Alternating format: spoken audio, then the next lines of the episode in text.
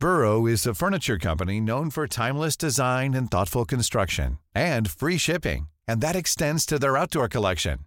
Their outdoor furniture is built to withstand the elements, featuring rust-proof stainless steel hardware, weather-ready teak, and quick-dry foam cushions. For Memorial Day, get 15% off your Burrow purchase at burrow.com slash ACAST and up to 25% off outdoor. That's up to 25% off outdoor furniture at burrow.com slash ACAST. It's that time of the year. Your vacation is coming up. You can already hear the beach waves, feel the warm breeze, relax, and think about work. You really, really want it all to work out while you're away. Monday.com gives you and the team that peace of mind. When all work is on one platform and everyone's in sync, things just flow wherever you are. Tap the banner to go to Monday.com.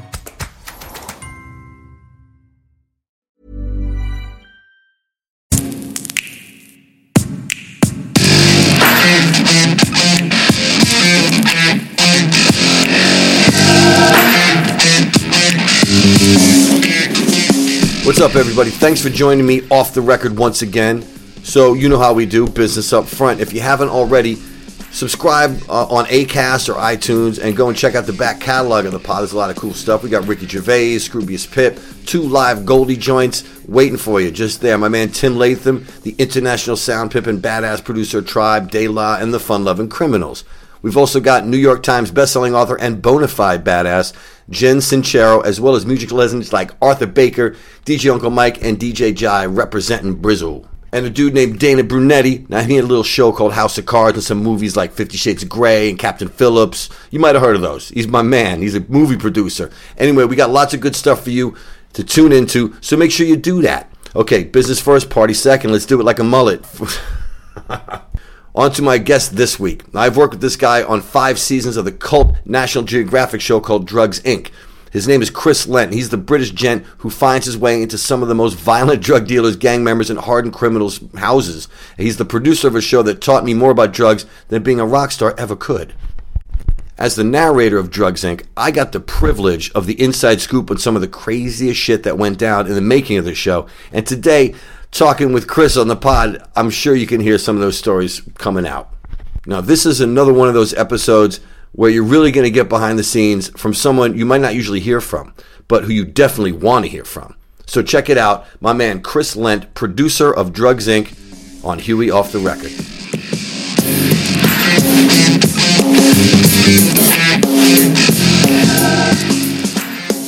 So anyway, I'm here with my man Chris. But yeah, I'm at I'm at the offices. It's like a nice kind of conference room we're in, you know. And uh, and you showed me the picture of the commandante with his mask on. Now, how long did we work together? Like four years? Uh, I think a bit longer, actually. I think maybe around five, six. Drugs Inc. Uh, ran for uh, 2009, 2017, eight years. And you came in season three? Yeah, yeah. Season three, yeah. Yeah, so it's got to be at least five years, maybe Yeah. five, six years. Now going back, because I don't really know the whole story. How did Drugs Inc. start? Like, how did it, it get? I mean, if someone's idea to go, hey, let's talk to drug dealers or something, yeah. right? Well, we, we, we started off, uh, we, were, we were making um, shows for National Geographic that looked slightly more historically, they were more retrospective stories, and we were looking at sort of organized crime histories of major American cities. Um, and then we moved on to work with uh, uh, doing a similar treatment, working with um, outlaw motorcycle clubs. Uh, that was a series called Outlaw Bikers. And those are the Russian dudes as well, right? Wasn't there some crazy Russian bikers? that we didn't know we didn't uh, uh, we didn't get onto the Russians. So we, we, we were sticking primarily to what's called the big five in the United States so uh, obvious names.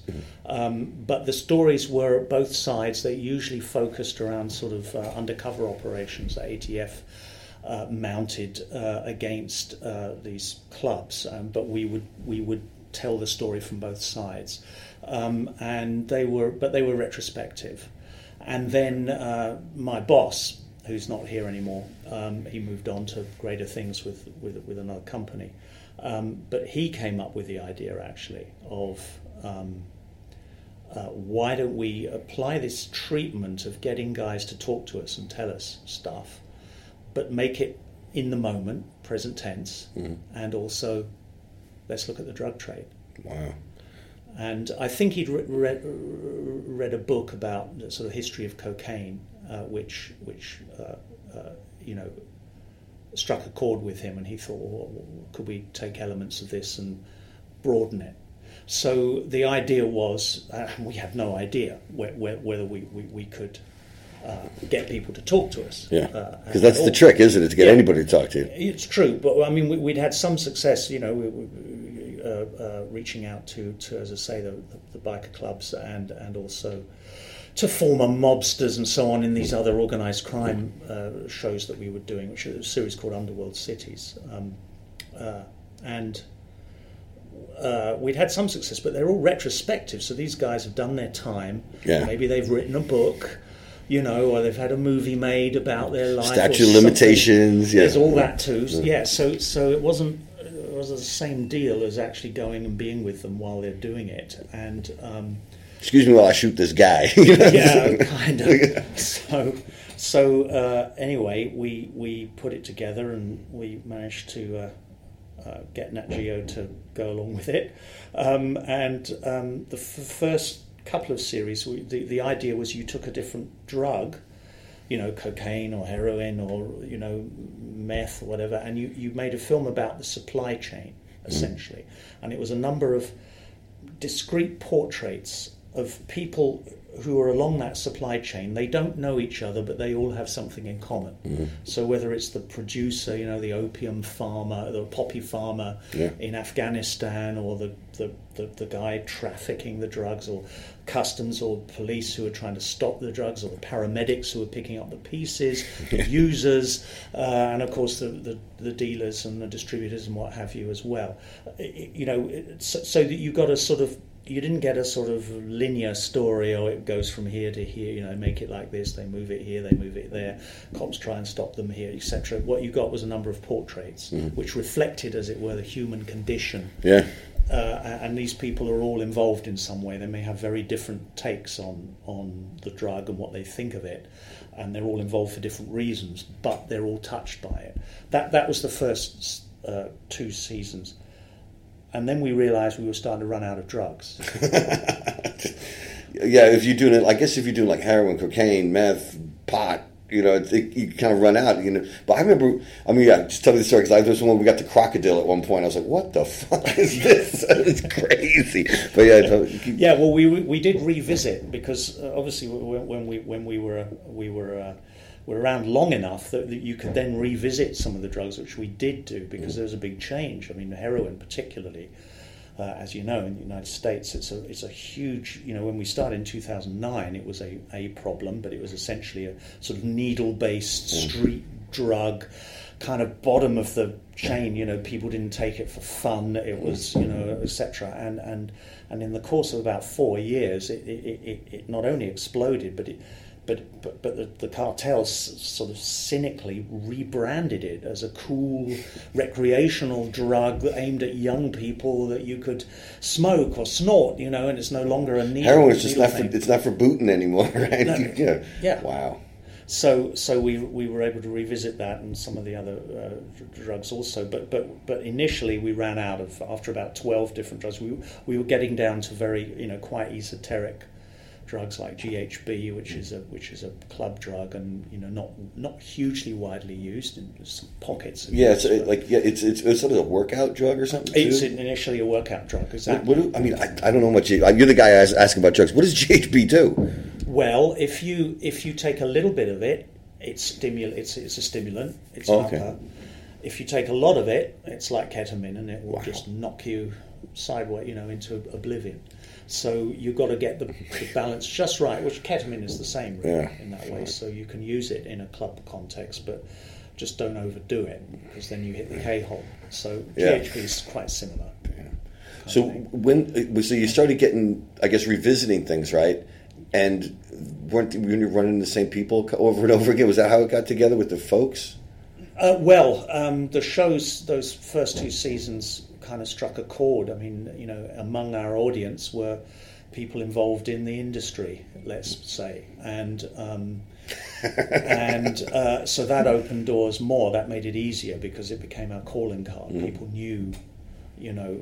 Hi, we're from Drugs Inc. Like, let the doors swing wide for you. Yeah. Yeah. Well, there was there was one example which was caught on camera where a heroin dealer was being. We, we did a show in Baltimore, and this was actually in a suburb outside Baltimore, um, different jurisdiction, but. Uh, local sheriffs were busting a guy. We were filming with them, and they busted a dealer on the street, and um, camera was there, and director approach, you know, approaches. Do you mind if we film this? The guy's like hostile at first. No, you know, get that camera out of my face. And and then and and then the director says something about oh he's still make, giving him the spiel. You know, we're or we're with National Geographic Television. We're making this documentary, and he said, what Nat Geo? What you you guys Drugs Inc. or something? And and the guy's uh, director, of course, says, "Yeah, we, we are Drugs Inc. Uh, we're making a show about Baltimore." And he went, "Drugs Inc. Get out of here! That's my favourite show. This is all on camera, right? This was in the show. Wow. In the end, it's my favourite show. Uh, you you guys did a f- show on Miami. It was right on the money. That oh, it's fantastic. Where do I sign?" And he signed the release, and he gave us an interview. Where do I While- sign? well, and he, while he's While being he's spitting on handcuffed- cops, yeah. yeah, you know, he's Oh, man. handcuffed. He's being the cops are shining a torch in his eyes, see if he's And he's- high. you and he's signing the and he's paper. signing the paper, and Oh, he man. was he was and he gave a great interview actually, uh, where where. Uh, you know, he was very friendly to us and really stoked to be approached by us, but also really quite re- regretful of his situation, and, and you could see that Yeah. change across his face as he as he came to consider and reflect on his position. Um, so uh, so it was it was a, it was a good moment, but it, yeah, it is kind of funny uh, that that you know dealers know of our shows.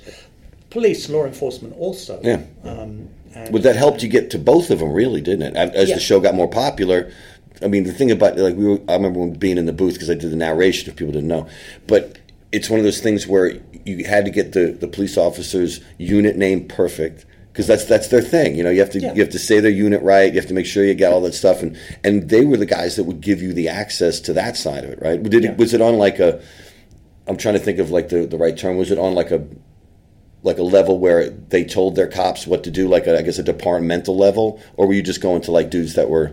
Well, you have to go through a procedure, obviously, and, and it's it, it has to be sanctioned. Uh, Yeah, so they sanctioned chain- all that stuff, There's huh? a chain of command, Yeah. and and you know, and not not everybody does. And I mean, I can tell you that that, that over overwhelmingly, as it were, you know, police on the street were always spoke very approvingly of the shows, but sometimes for all kinds of reasons, political reasons, whatever, it, it might not suit uh, the, the, you know the brass to to, to sanction filming at a given time. Yeah. Um, uh, so it didn't always it didn't always come off, um, but but you know we were always grateful when we got the opportunity because um, you know the whole idea is to give everyone a fair shake. Yeah, I, it, that's the thing I kind of took away from it being part of the show because I'd get there. I mean, I'd get to the booth where the show was pretty much already done, and whoever had had I guess directed the show, whoever's baby it was, had done like the rough uh, the rough narration, right? And it just seemed to me that it was so well balanced. You never see things so well balanced ever. Was that something you guys started to do from the outset? Yes. That was like the idea, right? Like we're going to show exactly how it is. Yeah. It's a 360 degree, you know, uh, unvarnished portrait of the reality of the drug trade and its impact and, and how it impacts on, on individuals caught up in it. Yeah. Just looking at that dude reminds me, like you were saying, when you caught that dude in Baltimore who was the heroin dealer, say, right? Yeah. Let's call him heroin dealer number one, right? Yeah. And he was like, "Oh, Drugs Inc." And I guess in in in later shows when people approach like dealers and cartel hitmen and things like that, they always seem to be like, "Yeah, you guys, you guys aren't faking. You know, you, you give us our side of the story." But when you, I, I, the one thing I take away from is a lot of times when you see people who are the drug, the junkies, the, the, the abusers of these drugs, right? And even some of the low level dudes that's just doing it just to get by kind of shit. Mm-hmm. When they do get put a mirror put in front of their face a lot of times, like that dealer, right? Mm-hmm. That you see this heavy remorse in them, mm-hmm. and it, it's just kind of funny where you know you don't see that anywhere else really mm. in television. You don't see people actually coming to terms with who they are. Mm. You know, you try to in reality TV, but everybody's got like a little bit of a front going on. Mm. But when you're faced with a stark reality like that, it just seemed like that was the big one, and like. How how would you approach like a cartel to, to film in it? Would it be like how did you get this that guy, for instance, to talk? Was it the mask? Is that kind of the thing? Well, uh, the because there were there were some fucking funny masks, and, Yeah. I, and you did tell me a story that like you used to go to people's houses to film, and they'd have their own masks. They didn't want your shitty mask. They had like Yeah, the, yeah. the Mardi Gras mask, not like just the yeah. That, I mean, the masks came about. It was it was a kind of phase we went through. We actually, in the end, sort of jettisoned it because it was getting a little bit out of hand. But Mm. the, the, the it, emerged from the fact we we, we did one of the uh, uh, kind of new fresh spins we put on the shows. Uh, you know, was we, we moved from telling the story of, of a specific drug to to the story of a specific specific city. yeah. Um, and then from there, we developed that to look at events in a city like New Year's Eve or, or Mardi Gras in the case of New Orleans or um, July 4th uh, in the case of Chicago. Why? Because that's uh, the most violent weekend uh, of the year consistently. And we figured there's got to be a reason for that.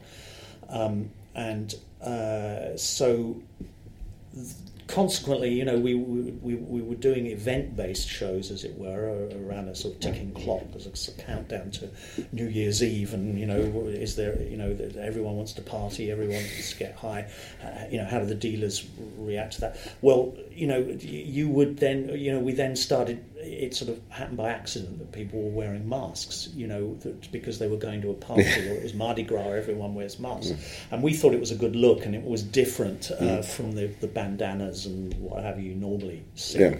And so we went with it, but then it started. Yeah, after a while, it got old, and we, we went back to bandanas. But the the um, and to answer your, your your other question about cartels, I mean cartels, particularly the Sinaloa cartel, which um, we with whom we we, we, we we probably did most of our filming, not exclusively, but but but mainly uh, in, in anything to do with Mexico. Um, they have they're very centralized. They have a chain of command. It's Oh, really? quite, quite military uh, in a way. So any any cartel operative we spoke to, that would have been cleared by his superior. Really, fuck. Yeah. So there is, So- a, isn't there a cartel that has had a military arm of all these ex special forces dudes in Mexico, and Yeah. then the Knights Templar, I think they are. No, no, it's Los Zetas. Yeah, and then they took over and made their, they took over from the guys who hired them. They're Yeah. like, "You guys are soft." Boom. Yeah, right? that's Shit. exactly. It's like it's like something out of ancient Rome. You know, they were hired as a bodyguard, Yeah. uh, ex special forces and military guys.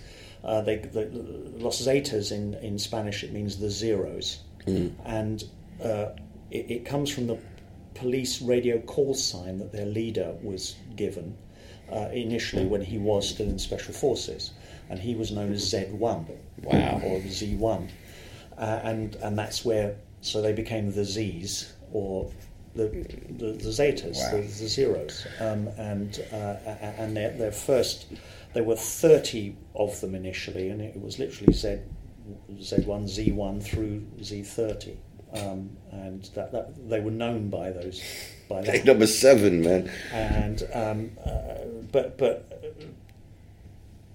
but but the key the key point you raise is is is for me the heart of it really is is what really makes these shows unique is you get to the dealers you you you the, you anonymize them so so that, that, that you, nobody knows necessarily who they are um, and then you get them to talk. And as they talk, I believe I've seen it uh, many times in the shows. Uh, they start putting into words stuff they've never actually put into words before thoughts and feelings and reflections and the thing is about these drug dealers is you know they're, they're not monsters they're not animals they're human beings and they're not stupid either uh, you know that they may not have had the breaks in terms of schooling uh, or education or whatever, but they they are not stupid and they they know what they're doing and they they understand uh, the implications of what they're doing and quite often they're conflicted about it. Well, yeah, yeah. I mean, I think everybody kind of thinks that. I guess, before drugs, they thought there was like a drug dealer type of human, like this kind of like zombie, you know, Terminator kind of mentality that they just went out, they sold drugs, fuck everybody kind of vibe. Yeah. But then when I started doing the show, that was like that was the first thing that struck me. It was like these people are like as human as anybody, you know, if even more so because when they're confronted with, you know, I guess themselves when they have the mask on, they're allowed to say things that they, I guess they wouldn't allow themselves to think or say when they didn't have their mask. Certainly on. not share. Yeah, definitely not share. That's the thing. It's also you know when you talk about cartels and things like that. You know, yeah, they're the, the guys like you know El Chapo and people like that, and you know the, the hitmen who are like the seriously hard guys. But then I learned as you go down the chain, there's like you know they're like moms and stuff like that. Just happen to be you know in a position where they have to keep stuff in their garage or the house get blown up or something because you don't give you, you don't have a lot of options, especially if you're in certain parts of the world. And like we're lucky in the Western world, we have certain options we can get away with. But you go down to Mexico and and even different parts of you know like, like Central America and things like that. It's very different, man. Life is cheap, man. But you know, even in the United States, you know, mm. if you, if you're from a certain background and you're from a certain neighborhood, uh, the, your options are really limited. Yeah, it was Biggie Small said that. You know, you can play ball. You better have a wicked jump shot or sell the crack rock. you know what I'm saying? And that, I, true that. Mm, yeah. Right? The one, the one, one of the things that I wanted to talk to you about was when when the show first started. Right, you guys were given. Was it was it like a because I guess Nat Geo was one of those networks, right? That tries to inform and teach and like tell people about the world, right? I thought the fact that Drugs Inc. was on there you know, it's, it's a cable network, right? So like all these people that have, like all the drug dealers that watch it, they got cable, so they can't be that bad off, right? But the network was behind it for the longest time. I remember like when it started ending, people like the, the people who were running the network, like, yeah, you know, we know it kind of it's it's. I know it's the the highest rated show, but like we just it's you know. I, I, was it the politically correct nature of television kind of pushing it out, even though people liked it? Uh, it's that it was part of something much bigger. Yeah. You know, Nat, Nat Geo are, are, are changing their um, their whole style, and and Drugs Inc. was part of a previous style. So so they you know they're now they're going for really big, very ambitious, uh, very high level. Um, projects that deal with very big subjects, mm. you know, like like human colonization of Mars or the nature of genius or you know and, and, and, and much more kind of cerebral topics and, and, and, and a show which kind of unpicks the anthropology of essentially street crime. Yeah. You know doesn't fit with that with that look. And and hey you know channels do that. They rebrand themselves they refresh the brand just like we, we did as a series. We we changed and you know always gave it a, a fresh angle every year, if, you know, uh, as best we could. So there's nothing wrong with that. I mean, we, we you know we, we, we ran for eight years. I mean, yeah, no, I'm not I'm not giving them a bad rap, but yeah. I, the, the the thing that I, I kind of noticed was like people still hit me up on the social media all the time. Oh, what's up with Drugs Inc? Yo, what's up with Drugs Inc? And it's like, yo, you got eight seasons to watch Drugs Inc, but now it's on Netflix as well, which is a great thing. Mm. And do you think it'll gonna have a, a resurgence of like I, I don't know what, what kind of TV show would you call Drugs Inc if you had to call it like a Drugs Inc TV show? Yeah, I mean it's it's a true crime documentary, yeah. but there, there are a lot of shows deal with true crime, but there's nothing nothing like this. It's unique. Yeah.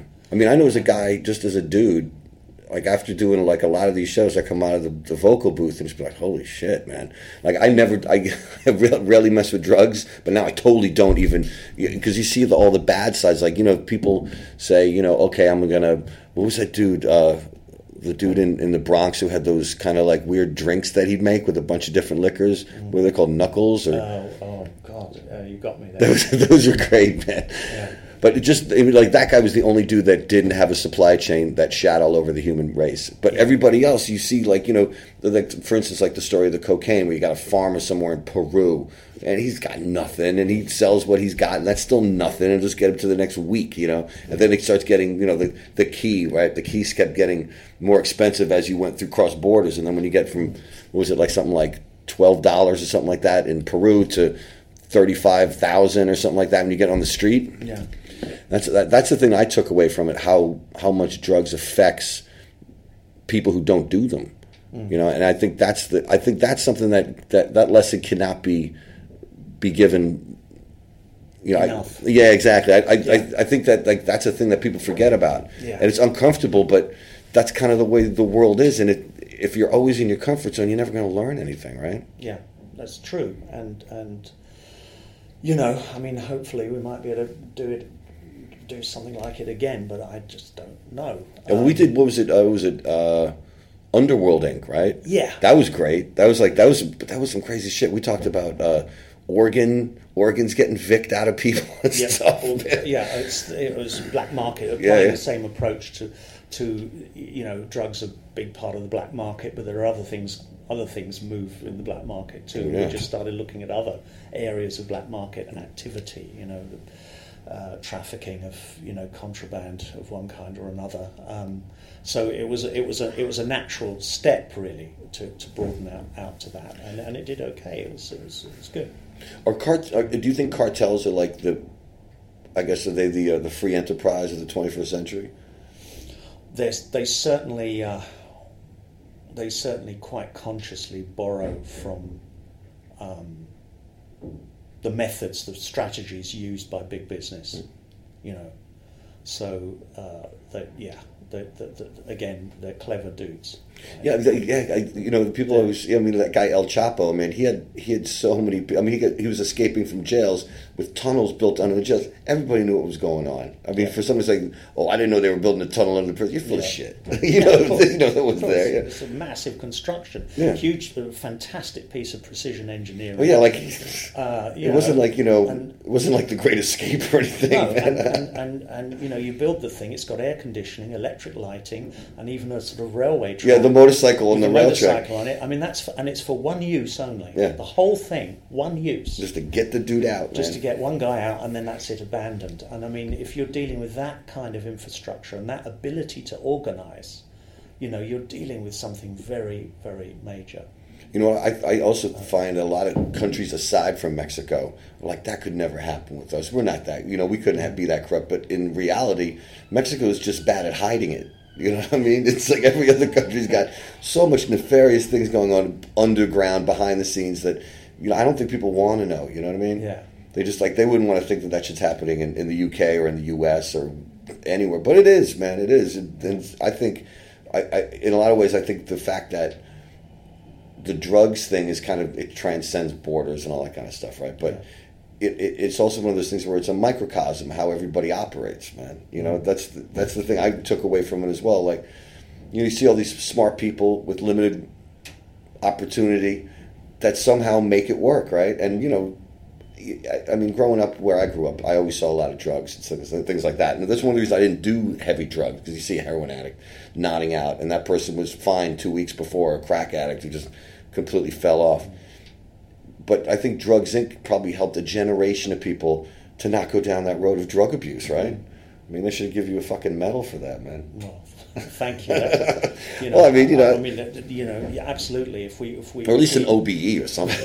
if we if we stop some somebody going down that road, then we've done our job, really. Because I mean, we're certainly not glamorising drugs. We show it as it is, Yeah. and you, you, you can draw your own conclusions. No, I, we used to sit there while we were doing the takes, and in between takes, we're like, "Holy moly!" And we'd have our own little running commentary. And I always thought that would be funny, like you know, if you had the box set of drugs saying the shit Chris and Huey talk about, and our boy Luke, you know, our engineer, like the shit we talk about, while sipping that coffee before I went in the box. It, it was great stuff, man. I'd love that show.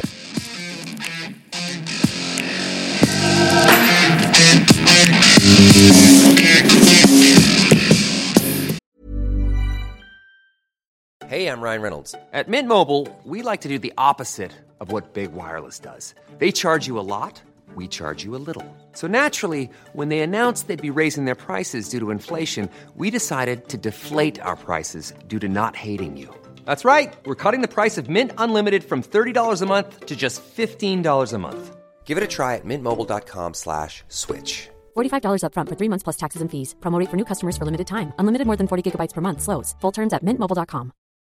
Millions of people have lost weight with personalized plans from Noom, like Evan, who can't stand salads and still lost 50 pounds. Salads, generally, for most people, are the easy button, right? For me, that wasn't an option. I never really was a salad guy. That's just not who I am. But Noom worked for me. Get your personalized plan today at Noom.com. Real Noom user compensated to provide their story. In four weeks, the typical Noom user can expect to lose one to two pounds per week. Individual results may vary. Burrow's furniture is built for the way you live. From ensuring easy assembly and disassembly to honoring highly requested new colors for their award-winning seating, they always have their customers in mind. Their modular seating is made out of durable materials to last and grow with you. And with Burrow, you always get fast, free shipping. Get up to 60% off during Burrow's Memorial Day sale at burrow.com slash ACAST. That's burrow.com slash ACAST. burrow.com slash ACAST.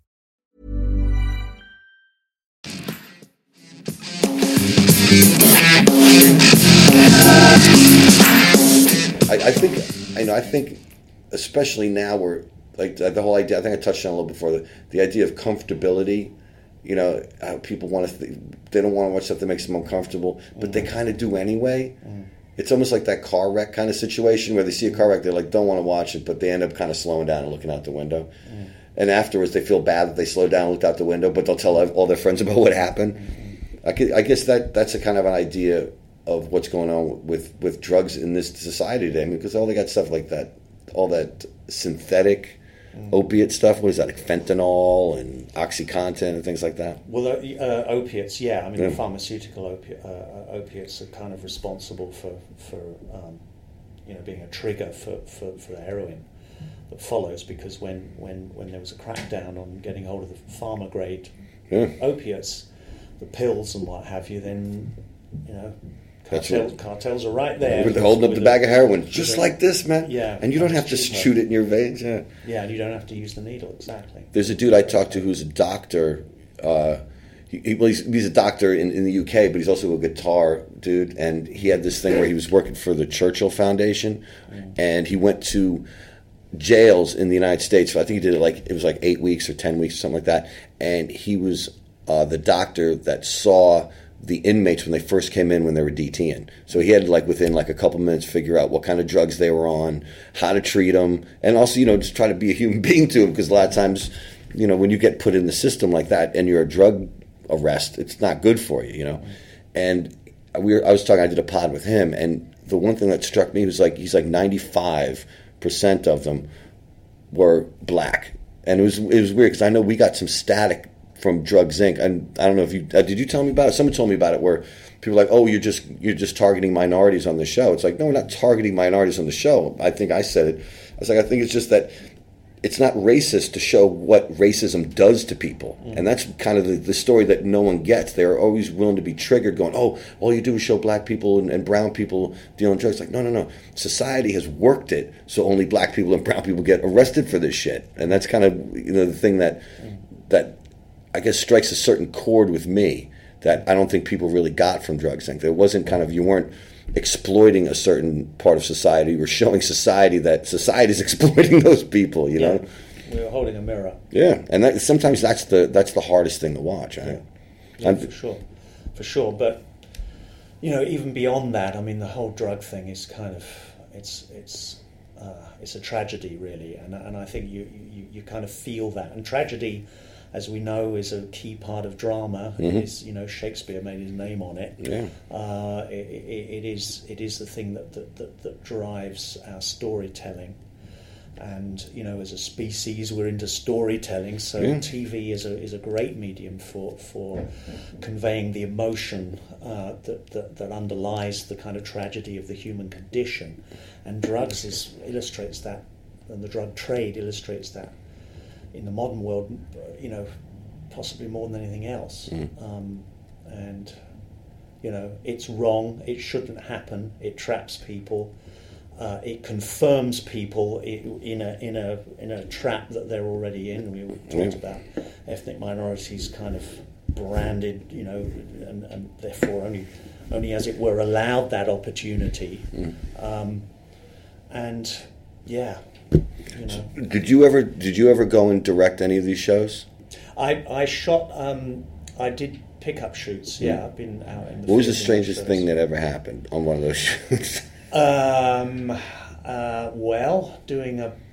Uh, let me think. Uh, doing actually on the first season, I, I picked up, uh, tagged along with police, and we were doing cocaine and crack busts With police? with, with police. So we were filming. So so we, we were film, filming with police, um, and uh, um, there's a whole thing. You know, you you, you can't. Um, when, when you when you go in with with uh, police on a search and seizure operation, so they're going on to private property. Yeah. They, under the terms of the, uh, the warrant uh, issued by the judge, are allowed to do that. Um, but you, as as a as a journalist or a, you know as a, as a as a filmmaker, cannot just assume you have the same rights of. of Oh yeah, you can't go on the property, right? going on the property. You know, you, you, you can't just just just rock up and invade someone's privacy.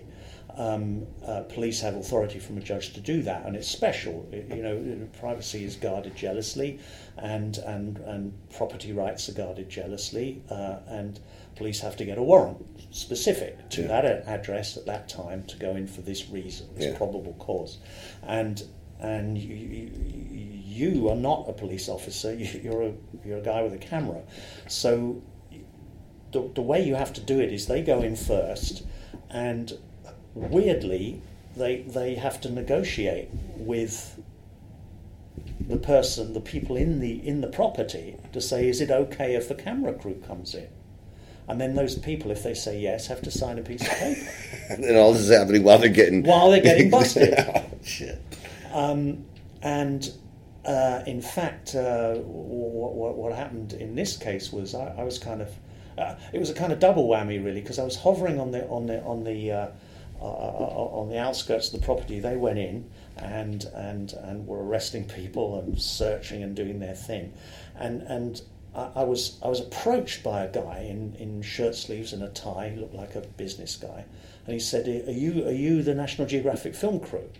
And I said, yeah, wondering well, what's going to happen here. Is this a, an aggrieved neighbour who doesn't want the, the, the neighbourhood to be shown? Property value's gonna go down the toilet, values, man, yeah. Something like that. Right. And he said, oh, thank goodness you're here. I'm from the I'm from the uh, property company that leases this this this house. Um, these guys have been squatting for months. We've been trying to get them out, and I'm just so glad you're here. Where where do I sign? Oh shit. So he gave me, and he said, anything you want, you've got full access. You can go in. I'm delighted. You film it all. You show them being being removed. I want Wow. that. So that was pretty unexpected. And then, so then, oh, so I went in. I was filming police, and then uh, the guys were all laid out on the floor, and they all had the cable ties on and so on. And uh, I was kind of hovering, thinking, well, I need to ask them, is it okay? Can I get a release to, to film them as well? Excuse me, you you over there on the floor, yeah, you on the handcuffed. floor, yeah, handcuffed. Is it okay? And and this big SWAT guy comes over in full tack gear, uh, with, the, with his mask on and everything, you know, and and just says. Uh, and I've got the piece of paper in my hand, and he says, "Is that the release?" And I said, uh, "Yes, it is." He says, "Give it here." Grabs it from my hand, goes over to these guys and said, "This guy's from National Geographic. He's filming for worldwide broadcast. Sign here." they thought it was hilarious. Oh, really? They all cracked up, and they just thought it was so. Did they sign though? They Yeah, signed. they signed it though. Hey man. And they signed, and it was, but but it was like, um, it was like, oh, you got to take these off me. Yeah, for I could sign. sign.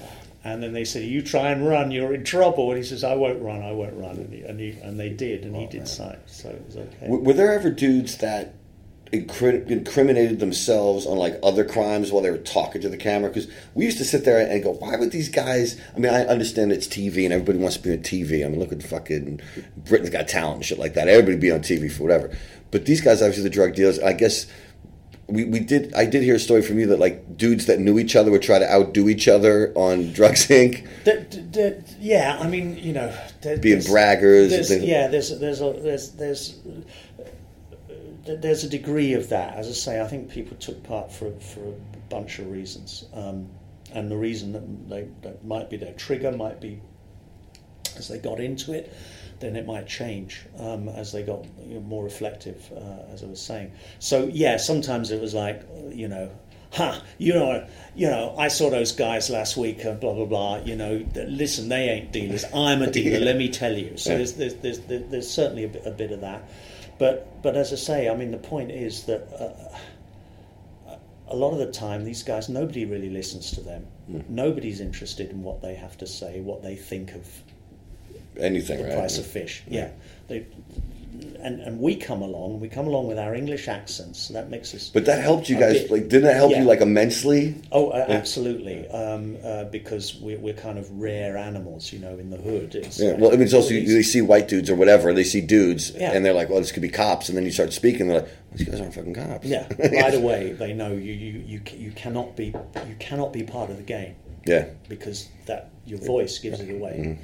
But you also our, whole- our whole approach here is you know I, I, you just you just show them common respect and decency, you know, and you build trust that way, and you. You kind of, you know, at first they don't necessarily know what to make of you, and they might be suspicious, they might be a bit hostile, but that breaks down over mm. time and they realize you are genuine and you're Yeah. being transparent and you're not you know you're not copying an attitude mm. you're not working an angle and you just you just and you're interested in what they want to say and and, and that's rare and and the, and then once they get going they, they I think stuff starts coming out I'll, It's I'll therapeutic, right? I mean, Thera- yeah. absolutely therapeutic that is the word that is the word I, I'm sure of it that you know the mask helps because they can really They could be a little anonymous, and they they're can. anonymous and they can really just open up and it's stuff they wouldn't tell their their their, their, their you know their associates their, their, their gang bangers. Yeah, you can't be you can't be insightful and sensitive to to another guy in the or- or- cartel. or, confe- yeah, or confess you know Yeah. your your your, your, uh, your, you the conflict that you you, you have.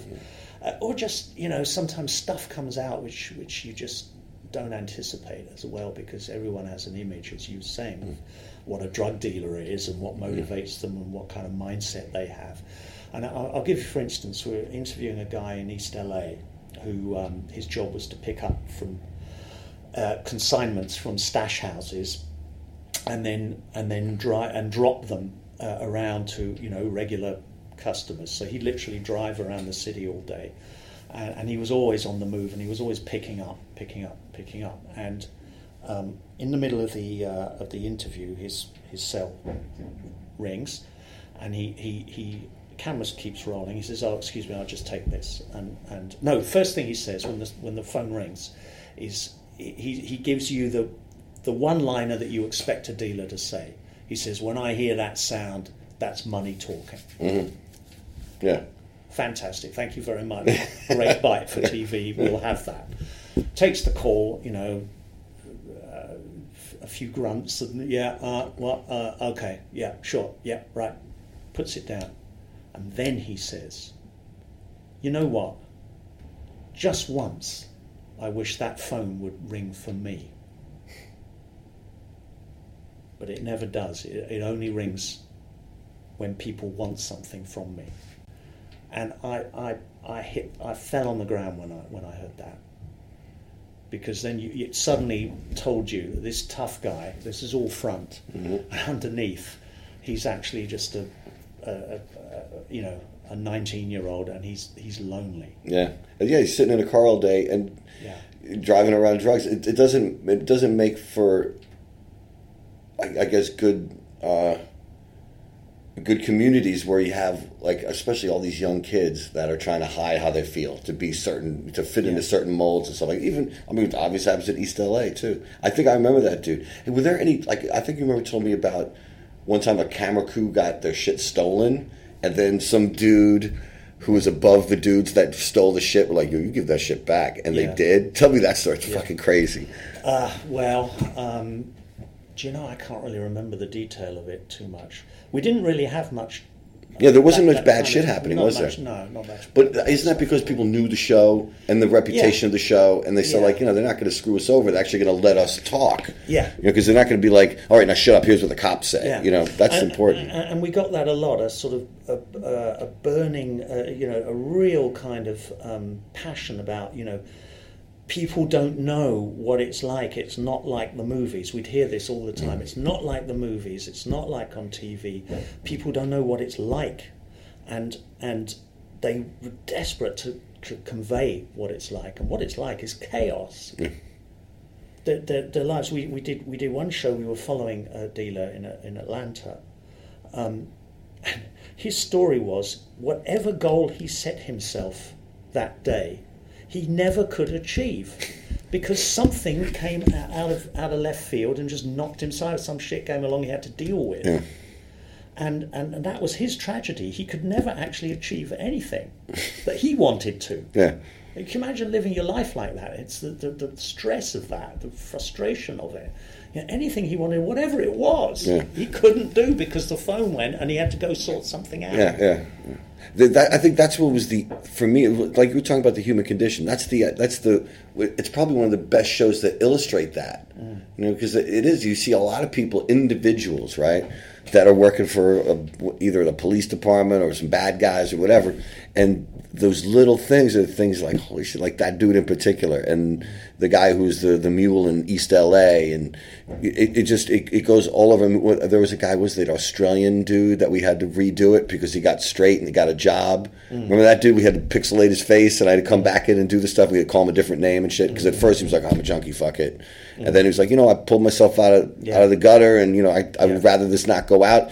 And the fact that you guys were cool about that.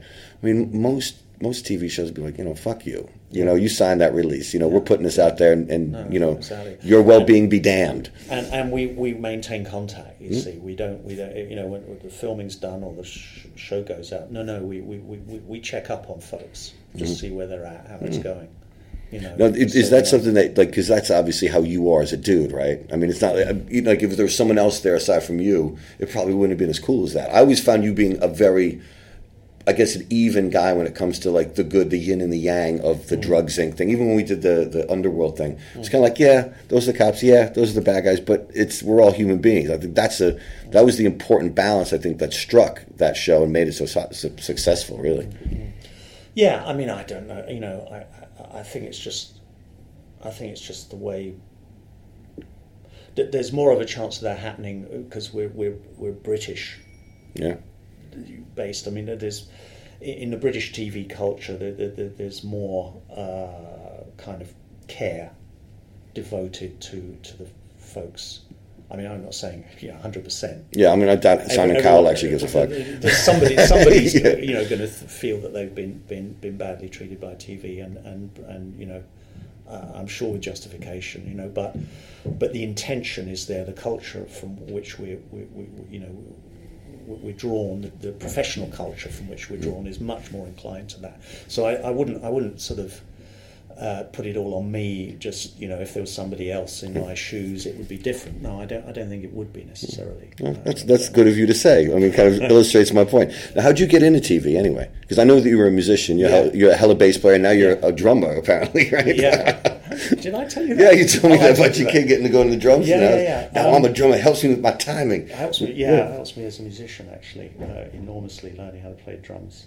Drums is it. Yeah. I mean, anybody thinks drummers are animals, forget it. They are. well, I'm about to say, I'm seeing most- Frank on the weekend playing a gig, so I'll tell him like, you know, not everybody thinks you're an animal. No, absolutely, because he's not. He's not playing an instrument. He's playing an orchestra. yeah, I suppose you're right. You know, I mean, every limb is doing something different, right? It is, and you've got to think about that, and you've got to, to make a decision about why you're doing that. Yeah, it's it, that's the thing. And- I, as many as many people give drummers a hard time, right? At least they are decisive. That's the thing. They, don't- they don't lay back and go, man, man, man. They'll do something, good or bad, but they'll do something. Yeah.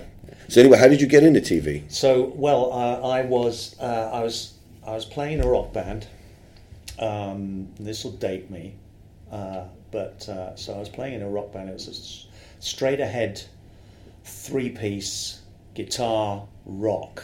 That's what we did. Mm-hmm. Power trio, man. Power I'm in one. yeah. And and uh, in fact, the drummer um, that that we had, who I went to school with, was a guy called Mel Gaynor, who went on later to join a band called Simple Minds. He did all right, Mel, which is great because he's a fantastic musician and a really, really nice guy. And for a nice guy to finish first in the music industry, yeah, that's rare. that that that gi- that fills my heart with joy every time I feel think of it Cool. because uh, he's a great guy. But so we were doing this band, and then punk came along, and suddenly we we were, we were just getting record company interest. And we were doing our own stuff. We were recording demos and stuff. We were playing, doing a lot of live work. That's not wasn't a problem hmm. but record interest suddenly just fell away unless we became punks and we weren't really wanting to do that. Yeah, yeah. well, not, see, the thing is, a lot of people think that, that everybody became a punk back in those days. They didn't. No. there was only a small bunch of punks, man, and they was- didn't really, you know. It was tiny, and, and in my personal opinion, it was manufactured by the music press. It's, Uh, mainly because they were having falling circulation figures, Hmm. right? And they needed something. Um, and, and they generated it, and eventually it took off, but it needed a heck of a lot of help. Oh yeah, they were infusing a lot of money into that. I yeah, mean, otherwise it would have it would have it would have died the death, and and you know, and it, uh, but hey, um, so so we kind of fell apart as a band, or we decided to go our separate ways, and um, and I was at a loose end, and I heard about this training scheme that the BBC ran for research assistants, and I hadn't watched a TV for about four years, you know. So I thought, well, I better. So I bought myself a little black and white TV set, you know, um, uh, off a market stall, and started watching TV and kind of filled out the forms and got asked for an interview and managed to kind of say whatever I said. I can't remember now, but it was it was pretty hardcore. There were like three interviews, and then you had to write something like a script or something and come up. it with sounds like idea for a nowadays too. You got you got to show them everything that you could possibly do, and then they'll think about it. You know? Yeah, and and and then it was and it was for a training uh, uh, attachment they called it. So you got like two weeks of. Uh, of, of intensive training, and then you were let loose on working on programs. But it was only like a one year contract. And At the end of that time, you had to get your, you apply again. Oh. So you you be looking for jobs coming up in the inside the BBC, and and, and I was lucky to, to, to, to get taken up, and not everybody did on this course. There were, there were people who got to the end, and there was no job for them.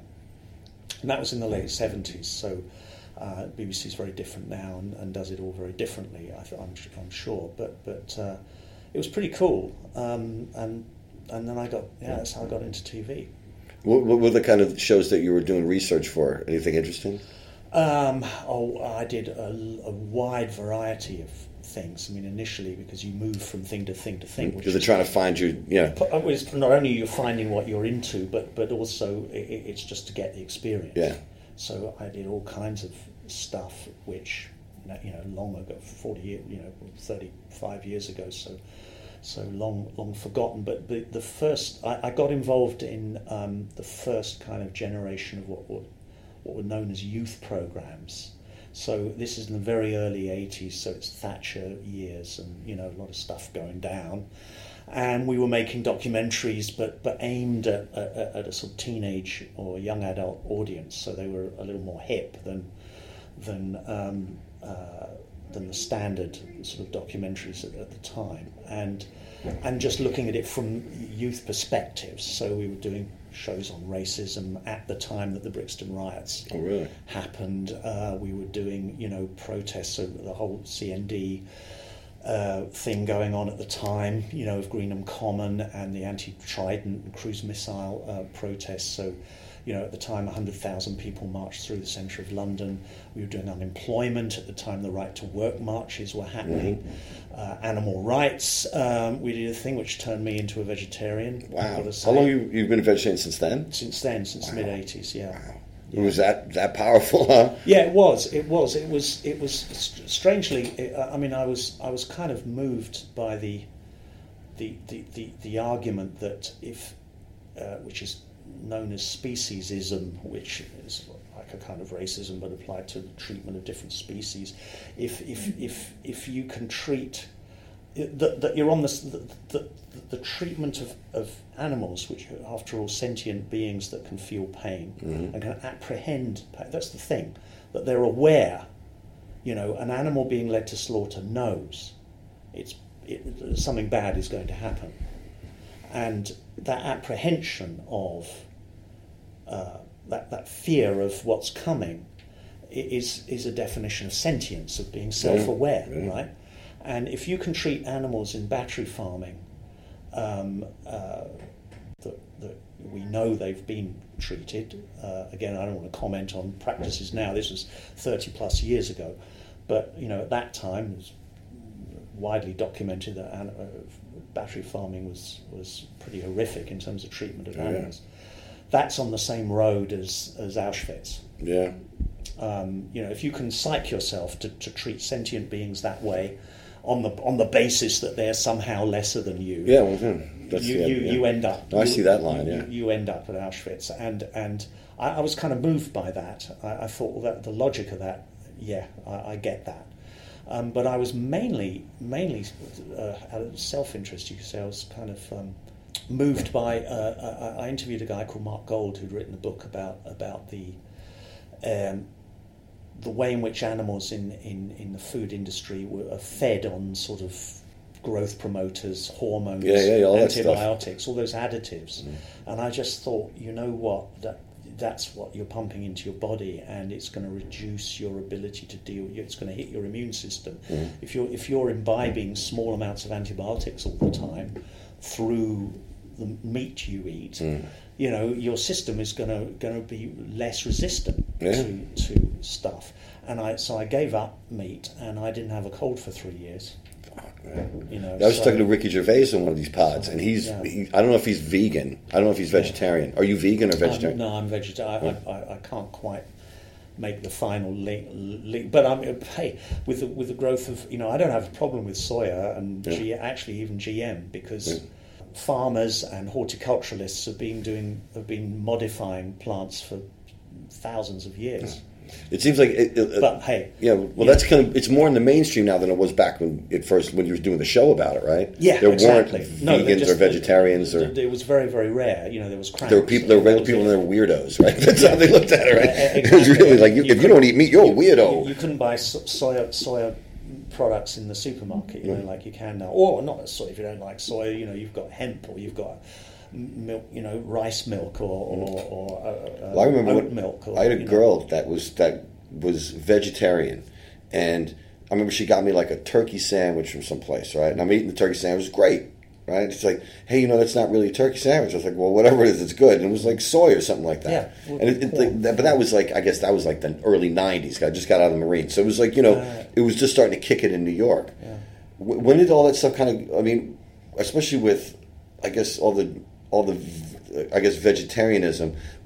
I, I think the United Kingdom was kind of like on the on the cutting edge of that stuff though in the early '80s. Yeah, it was definitely around in the eighties. Yeah, it, it was certainly. Um, I mean, I found it not too difficult to be. You know, it wasn't like suddenly, my God, what am I going to eat? You Yeah. know, there, there, there was You weren't just sitting there eating vegetables; you were getting protein from places and things yeah, like that. and there were vegetarian cookbooks and stuff you could get. It's true. There, there, it wasn't widely available like in restaurants and stuff.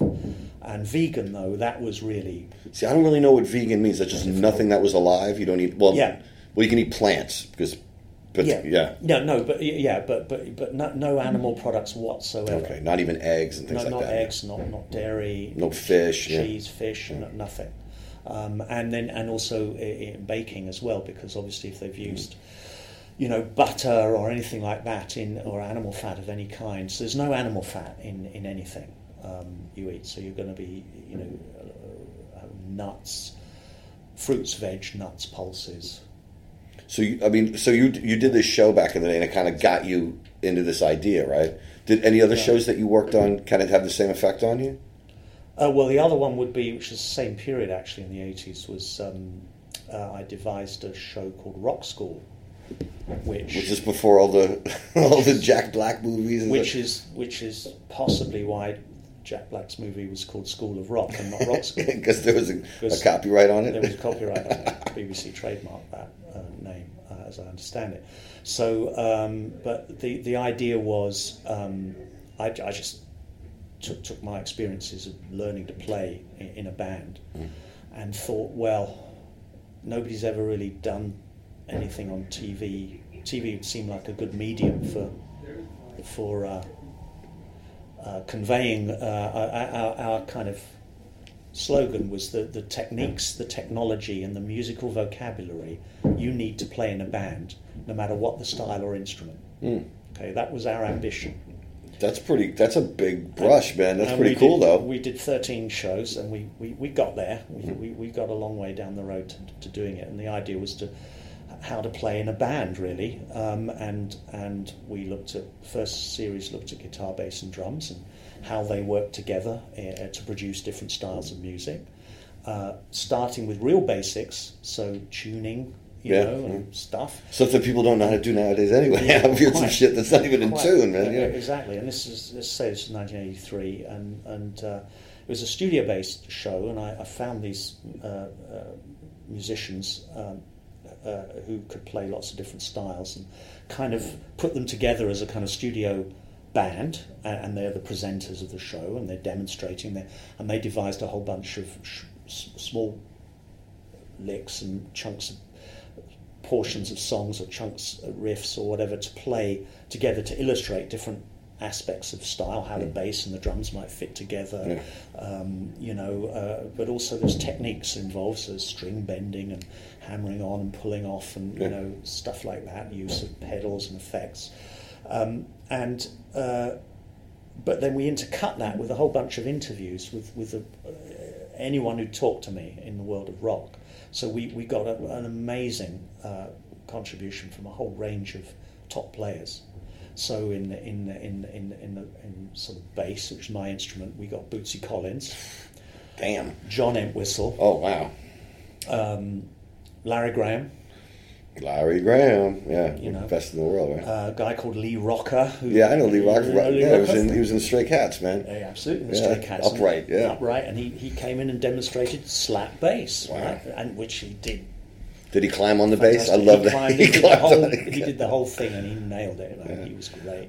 He was in a band. I think it was the, um, the him and the drummer was it, and then Earl Slick, the guitar player, used to play with Bowie. was it yeah. was it Rocker Slick? Some something Rocker and Slick. And it was I, I you know, so whoever's listening to this, Google me, Google it and let me know, man. Yeah. So it seems like with that show, right? Was that? It seems like a lot of stuff that, that you do, you have to be personally connected with, right? Is that how you how you go about doing your professional stuff? Uh, well, those are the you asked me the standouts. Yeah, yeah, well, in between there are lots of others. Yeah, but yeah. I, I always what I try and do is find a personal connection. Yeah. Yes.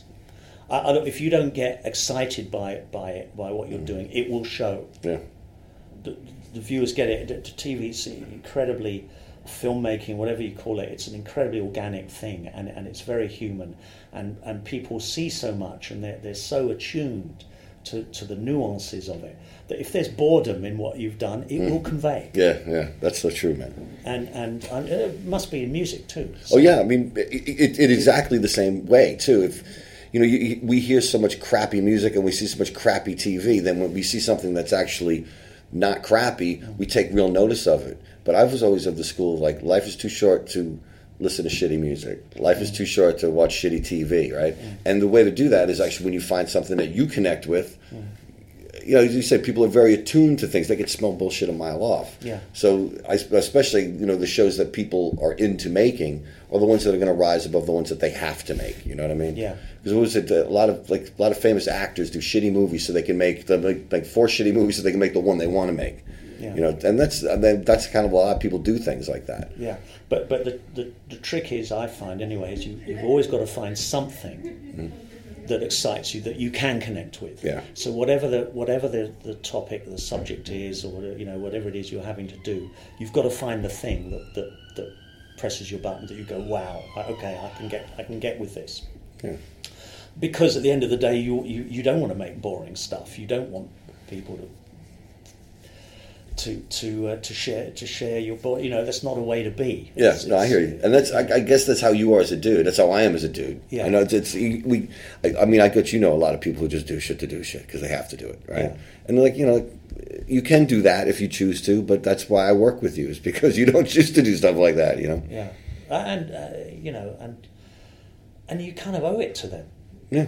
You know, don't just don't just go through the motions. You know, Well, It's I think lot- creative industry. Yeah. Create. Yeah, exactly. And also, there is people do have a contempt for audience, and I don't know where that comes from. It, it, it happens in music, it happens in television, everywhere. Like whoever the people are, people don't like the people that like them. It's terrible, man. It's I don't get it. It's some kind of weird, weird thing in the society today where we're kind Freud. of yeah, exactly. Well, dude, I, I appreciate you sitting and talking with me, though, man. I think we got yeah, we got a whole bunch of stuff. Oh shit, we got like an hour, bro. Damn. Right on, Chris. Well, hey, dude, I hope to see you soon, man. Good catching up you. Pretty awesome, huh? I'm glad I got to share some of the craziness with you. It's seriously an education narrating that show. Now, in case you missed it, you can catch Drugs Inc. on Netflix. It's all over the place. So, okay, next week we got a doozy for you. You know how I like to share my behind the scenes connections? Well, I feel this dude might be one of the ultimate behind the scene kind of guys. Now, I met him recently while driving a Lamborghini around London, and he was my chaperone. And maybe you've heard of a show he worked on. It's something called Top Gear. Yes, my friends, next week on Huey Off the Record, it's race and stunt driver Ben Collins, also known as The Stig. Yeah, it's an awesome episode. You don't want to miss it, so make sure you don't. And get yourself subscribed and on your favorite podcast app like iTunes or Acast. They're just waiting for you, friends. Until then, y'all stay classy.